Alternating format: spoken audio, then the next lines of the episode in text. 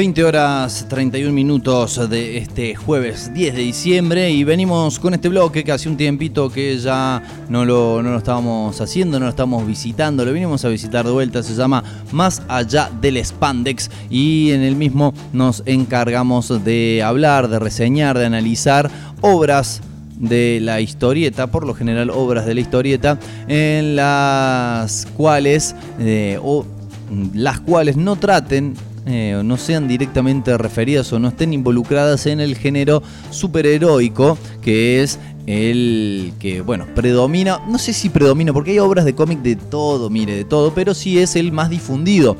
Tratamos de utilizar y aprovechar esta plataforma para difundir otras cosas, si bien la obra que tenemos hoy entre manos, acá realmente entre manos físicamente, eh, no necesita mucha difusión ni divulgación, pero sí a ver, si está bueno difundirla, si bien no la necesita, es un cómic muy conocido, el mensaje que nos manda, eh, la historia que nos cuenta, eh, es sí muy importante y este, obviamente meritorio de ser conocido. Estamos hablando de Mouse, ¿eh? este, esa obra que entre el año 1978 y 1991 confeccionó el historietista estadounidense Art Spiegelman, que es una historieta, si bien digamos, con algunos recursos eh, distintos, diferentes, de los que se vale para envolverla y que esté más dentro de lo que habitualmente se siente como una historieta. Es una obra biográfica,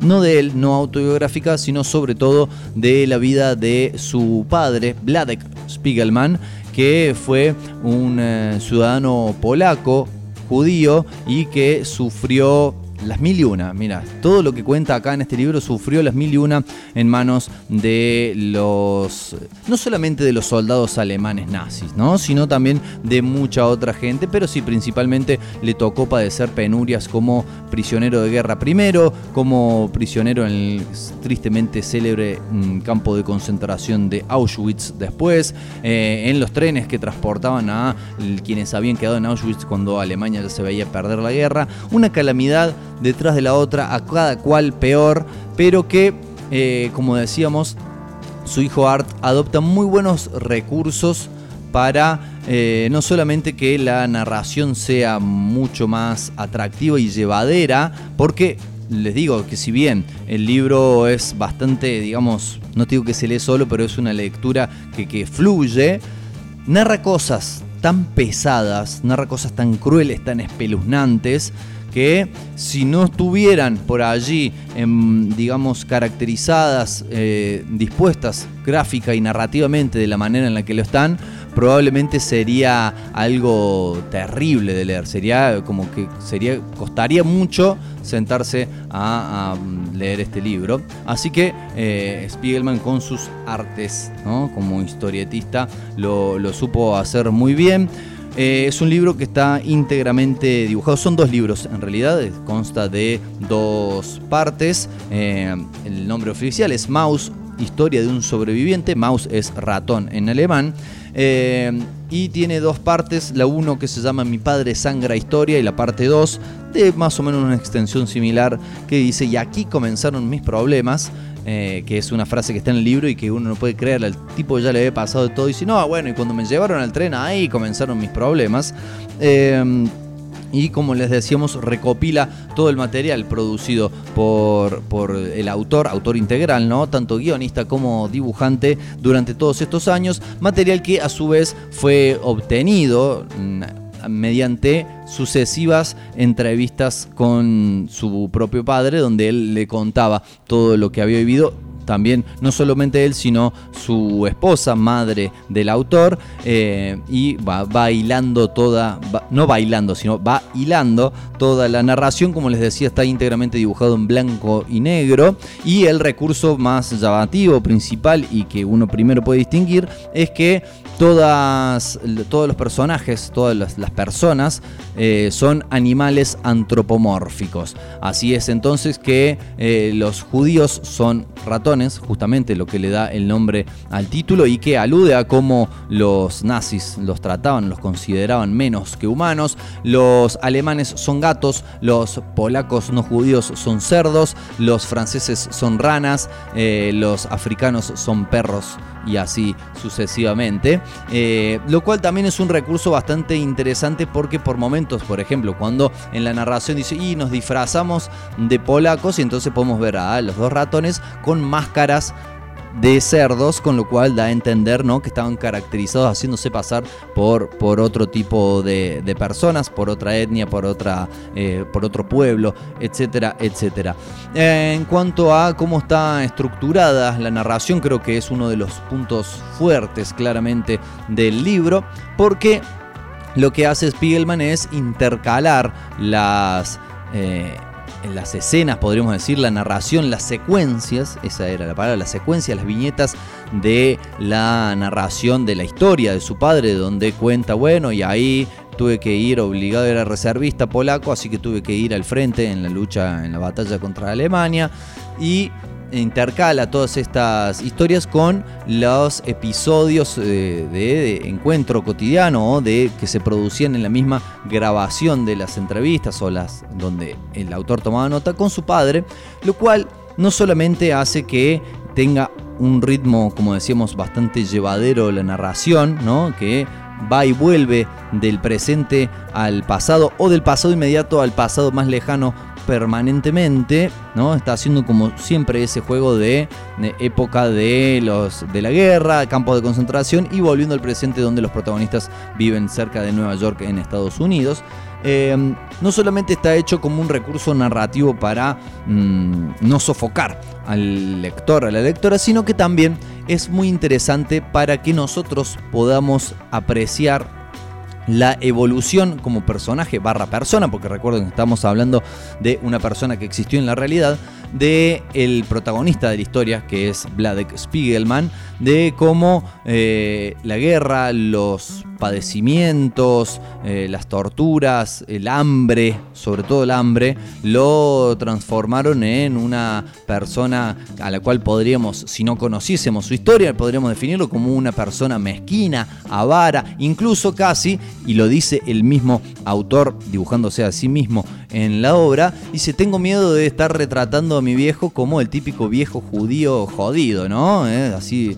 Eh, esto, avaro, insufrible y que siempre tiene la razón. Bueno, ciertamente el personaje, si uno lo analiza, como decíamos, fuera de contexto, es así. Pero a medida que va avanzando el libro y que va avanzando sobre todo la narración de todas las penurias que sufrió durante la guerra, eh, nos vamos dando cuenta el por qué es así. ¿Cuáles son los motivos? ¿Cuáles son las huellas? ¿Cuáles son las heridas ¿eh? tanto físicas como emocionales y mentales que lo llevaron a ser de, de, esa manera y también a su vez sucesivamente dentro de toda esta narración Spiegelman aprovecha para contarnos cómo era la relación con su padre, cómo era la relación con su madre. Su madre se suicidó antes de que él comenzara a escribir este libro y su padre falleció, al, digamos, a la mitad del trayecto. Un libro que, como decíamos, le llevó muchos años de completar, si bien apenas empezó a publicarse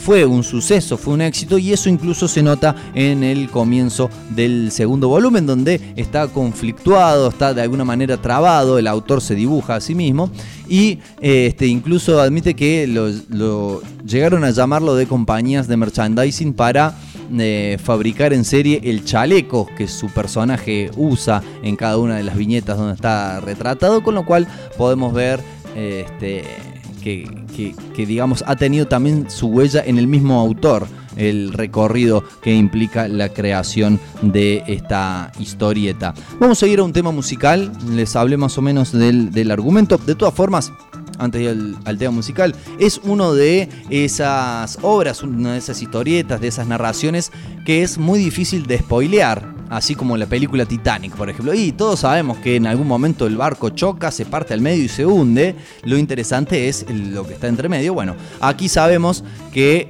el padre, que Vladek sobrevivió al holocausto porque está de anciano en Nueva York contándole la historia, pero claro, como dicen muchas veces, lo interesante es el trayecto y todas las cuestiones que nos van narrando y sobre todo, como decíamos también, más allá de servir como documento de la atrocidad no solo de la guerra, sino puntualmente de esta guerra y de la atrocidad del fascismo en cualquiera de sus formas. Creemos que el nazismo fue sin dudas la más extrema y la más violenta.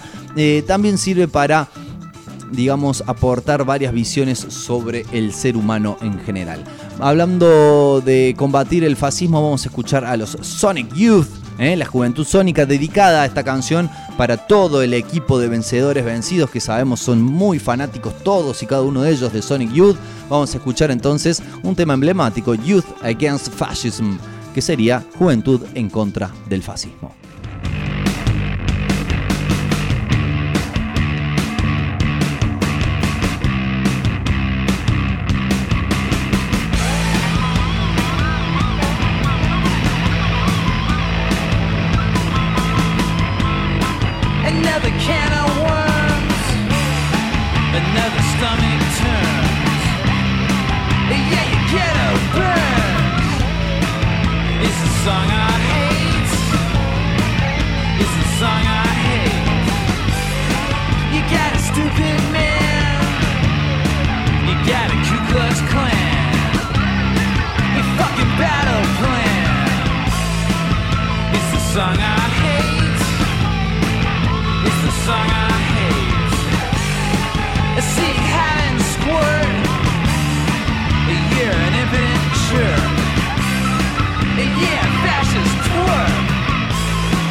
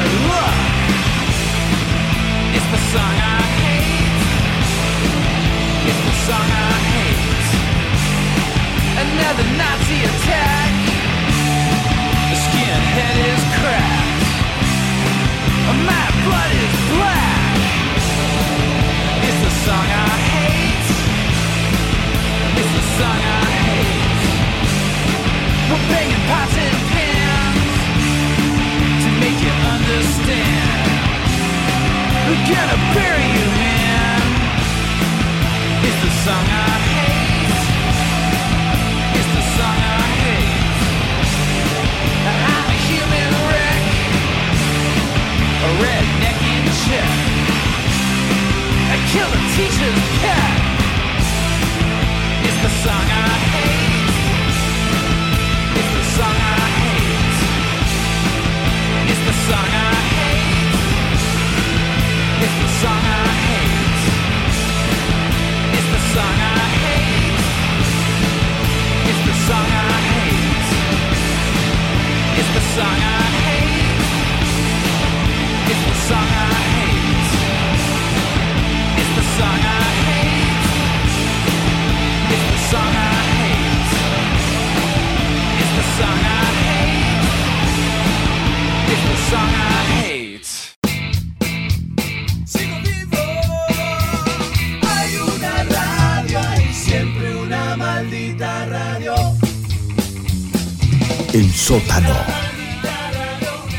24 horas al mundo.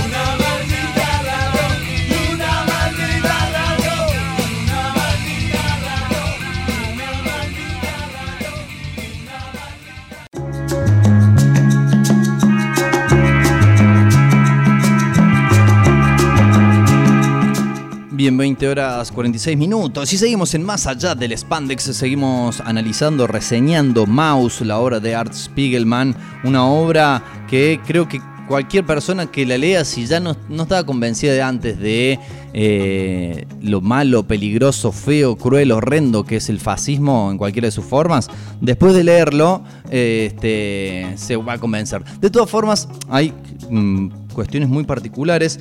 Digamos, me parece también valorable que el autor no trate de ensalzar la figura de su padre, que si bien fue un sobreviviente y según todo lo que narra, fue una persona con muchos recursos y muy inteligente, de otra forma no hubiese sobrevivido a ese exterminio, pero no, no busca ensalzar su figura e incluso muestra muchas de sus miserias, por ejemplo, en un momento de, la narración, ya, ¿no? De, de lo que sería la actualidad en el cómic, levantan a una persona eh, afrodescendiente que estaba haciendo dedo y el viejo se pone de las chapas, empieza a hablar en polaco, cómo puede ser, que me va a chorear todo, con lo cual vemos ¿no? que eh, muchas veces y lamentablemente el haber sido oprimido no te no te quita la voluntad de oprimir a otros o no te quita la perspectiva de que no está bueno, no está bien oprimir a nadie. Creo que el ejemplo a gran escala que podemos encontrar es justamente lo que está haciendo el Estado de Israel desde hace ya varias décadas en contra de eh, lo que lo que podemos denominar como el pueblo palestino, ¿no? Y cómo lo ha sometido a una invasión, a un acorralamiento, también a un exterminio paulatino, a una miseria planificada. Eh, cuando ¿no? un Estado como el de Israel, compuesto por el pueblo judío mayoritariamente y habiendo sufrido todas esas mismas cuestiones 60, mm, 50 años atrás, eh, cómo aplican esas mismas políticas en contra de otro pueblo, eh, a mí, digamos, no deja de llamarme la atención.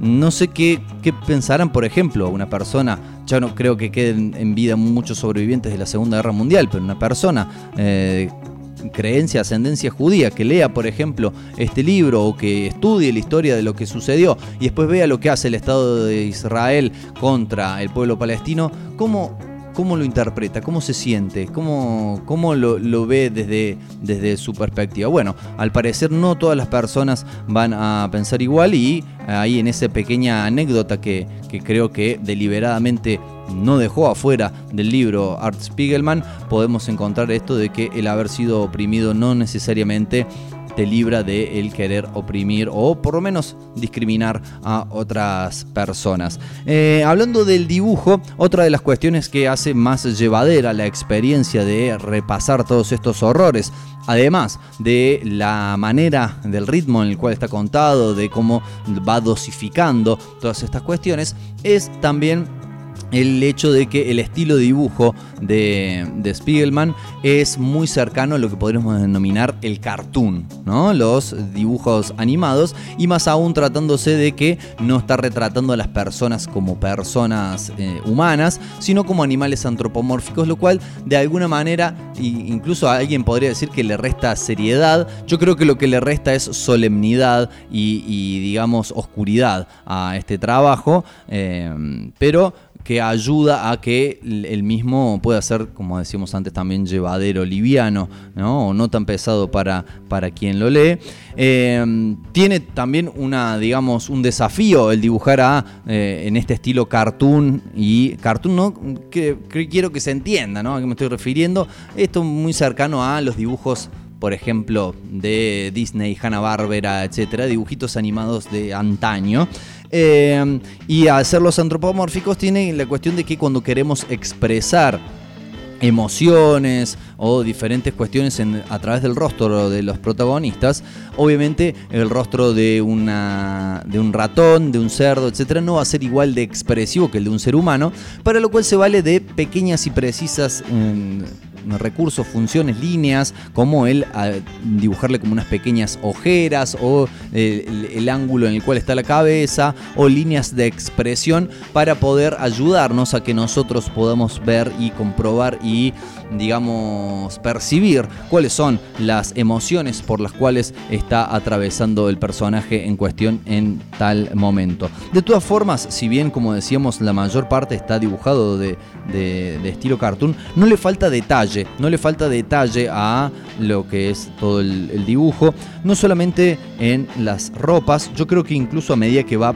avanzando la historia y la narración se va haciendo cada vez más detallado, sobre todo en lo que es edificios, eh, las eh, vestimentas, eh, los fondos, las armas, etcétera, etcétera, se ve que también hay por detrás, más allá de toda la, investigación que realizó a través de las entrevistas, hay un trabajo de documentación bastante importante por parte del autor para poder reflejar fielmente esas otras cuestiones que no son justamente las personas, sino todo lo otro, lo aledaño. Incluso hay páginas en el cómic, en la narración, donde se vale de eh, como digamos transcripciones de anotaciones de la libreta, sobre todo de esquemas, ¿no? Para explicar cómo era, por ejemplo, eh, el búnker donde se habían metido para evitar que se los llevaran los nazis cuando todavía estaban en Polonia, cómo eran las fatídicas cámaras de gas en Auschwitz, cómo era el recorrido que se hizo en tren, en unos tren donde se los eh, hambreó, básicamente, esperaron que se terminaran muriendo solos, los sobrevivientes a Auschwitz que tuvieron que llevarse porque venían los rusos. Eh, entonces se vale más del detalle en ese tipo de cuestiones, no tanto en lo que es lo narrativo, sino en lo descriptivo, ¿no? A la hora de tener que describir un edificio, una vestimenta, algo en particular, un objeto, allí sí el dibujo se torna mucho más detallado, incluso me parece, por por lo que aprecio de, los dibujos, sobre todo de lo que son edificios, inmuebles, casas y demás, que posiblemente Spiegelman tenga un background como arquitecto, ¿no? que haya estudiado arquitectura en algún momento, porque es como que se le se le nota que es como que le sale fácil o le sale bien. No sé si fácil, quizás tuvo noches enteras, horas culo allí dibujando, pero que le sale bien, le sale bien. Así que bueno, este, una obra que, como decíamos al principio, se nos ocurre también indispensable a la hora de no solamente eh, como elemento crucial de la historieta en sí, sino como narración de la historia, como perspectiva de la historia de la raza humana, historia recordemos, no tan lejana y que en muchas ocasiones amenaza con volver. Sabemos que los partidos agrupaciones neonazis están allí agazapadas esperando, y no, no solamente esperando, sino ya actuando, sobre todo en Europa. De todas formas, aquí en Latinoamérica, en Argentina, en Córdoba, se ven también muchos casos de fascismo, discriminación. Está la policía para recordárnoslo a cada rato. Así que es muy bueno, es fundamental, les diría, el poder tener herramientas como esta a mano que nos sirvan para repasar la historia, ¿no? Dice esa vieja frase que los pueblos que no recuerdan su historia están obligados, condenados en realidad a repetirla. Bueno, creo que no le falta razón a esa frase eh, y de ahí también la importancia de esta obra, no solamente como obra en sí, que es muy buena, ¿no? A, lo largo de que fuimos haciendo este análisis hemos ido destacando varios puntos altos, pero como también obra de referencia histórica se me ocurre que, que también es muy, muy valuable.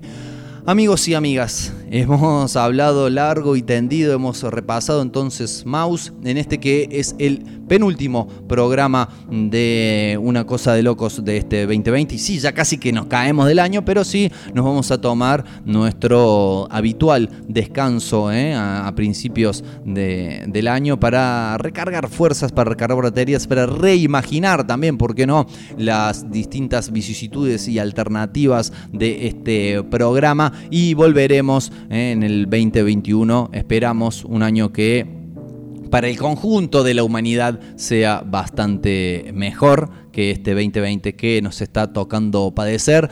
Decíamos también eh, que eh, hoy tenga dictamen positivo la ley de la interrupción voluntaria del embarazo en la Cámara de Diputados. Sabemos que falta después la Cámara de Senadores, que eh, históricamente es, suele ser la más reaccionaria, donde habitan más dinosaurios, así que ese será seguramente el paso más difícil. Dicen que obtener dictamen hoy, de obtener media sanción el 29 de este mismo mes, ya sí, cerrando el año se estaría debatiendo, así que eh, podamos festejar el fin de este año fatídico con una buena que serían más derechos más libertades para las mujeres y cuerpos gestantes. Nos vamos, vamos a irnos con una banda alemana. Y usted dirá que, pero qué contrasentido. Banda alemana, como muchos eh, ciudadanos, habitantes alemanes en la actualidad muy conscientes del pasado de su país y que luchan denodadamente y abrazo partido están completamente opuestos contra el nazismo y contra cualquier forma de fascismo. Die Totenhausen, eh, que ya tiene, ¿no? Al ser también una banda punk, una tradición antifascista,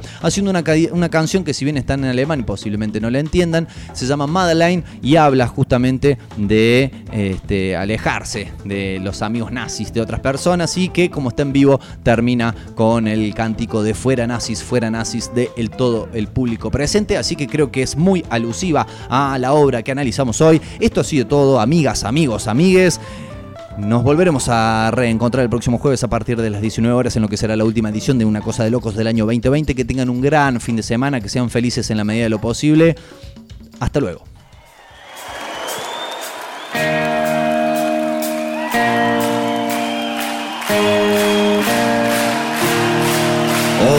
Madeleine, ich bin kein Hab, der sein Herz so leicht verliert.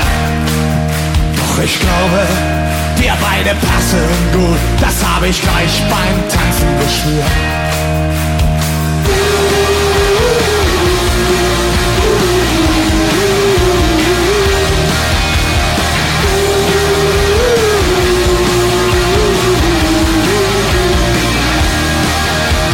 Ich habe auch kein Vorurteil.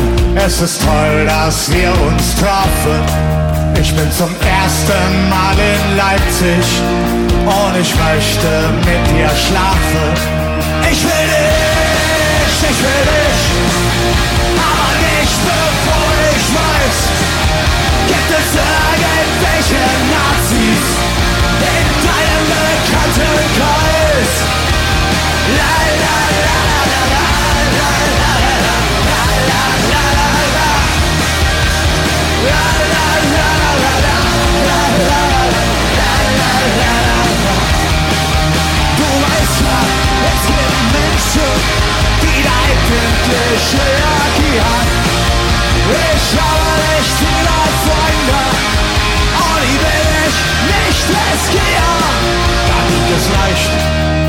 blödes Gerede und sowas muss ja nicht unbedingt sein. Und es ist ja nur eine Frage, du sagst einfach ja oder nein.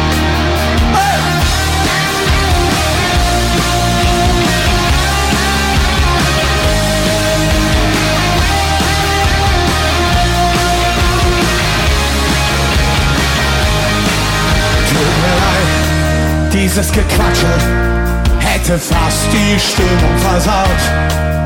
Wo sind bloß die Kandome? Du hast so super weiche Haut. Und jetzt kannst du's mir ja sagen. Nur damit ich's weiß, gibt es irgendwelche Nazis in deinem Bekanntenkreis. Ich will dich, ich will dich. Bevor ich weiß, gibt es irgendwelche Nazis? In deinem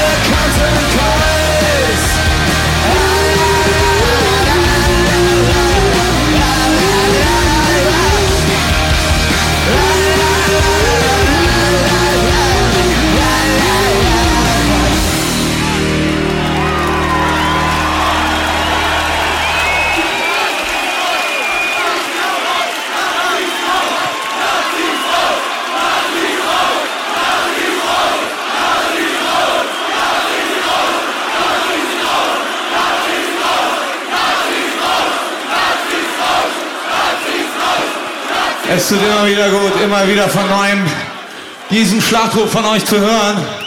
Und äh, ich weiß natürlich, dass hier wahrscheinlich kein einziger ist, an den das hier adressiert ist, aber es tut sagenhaft gut zu wissen, dass man im Kampf gegen rechts eben nicht alleine ist, sondern dass noch ein paar andere mitmachen.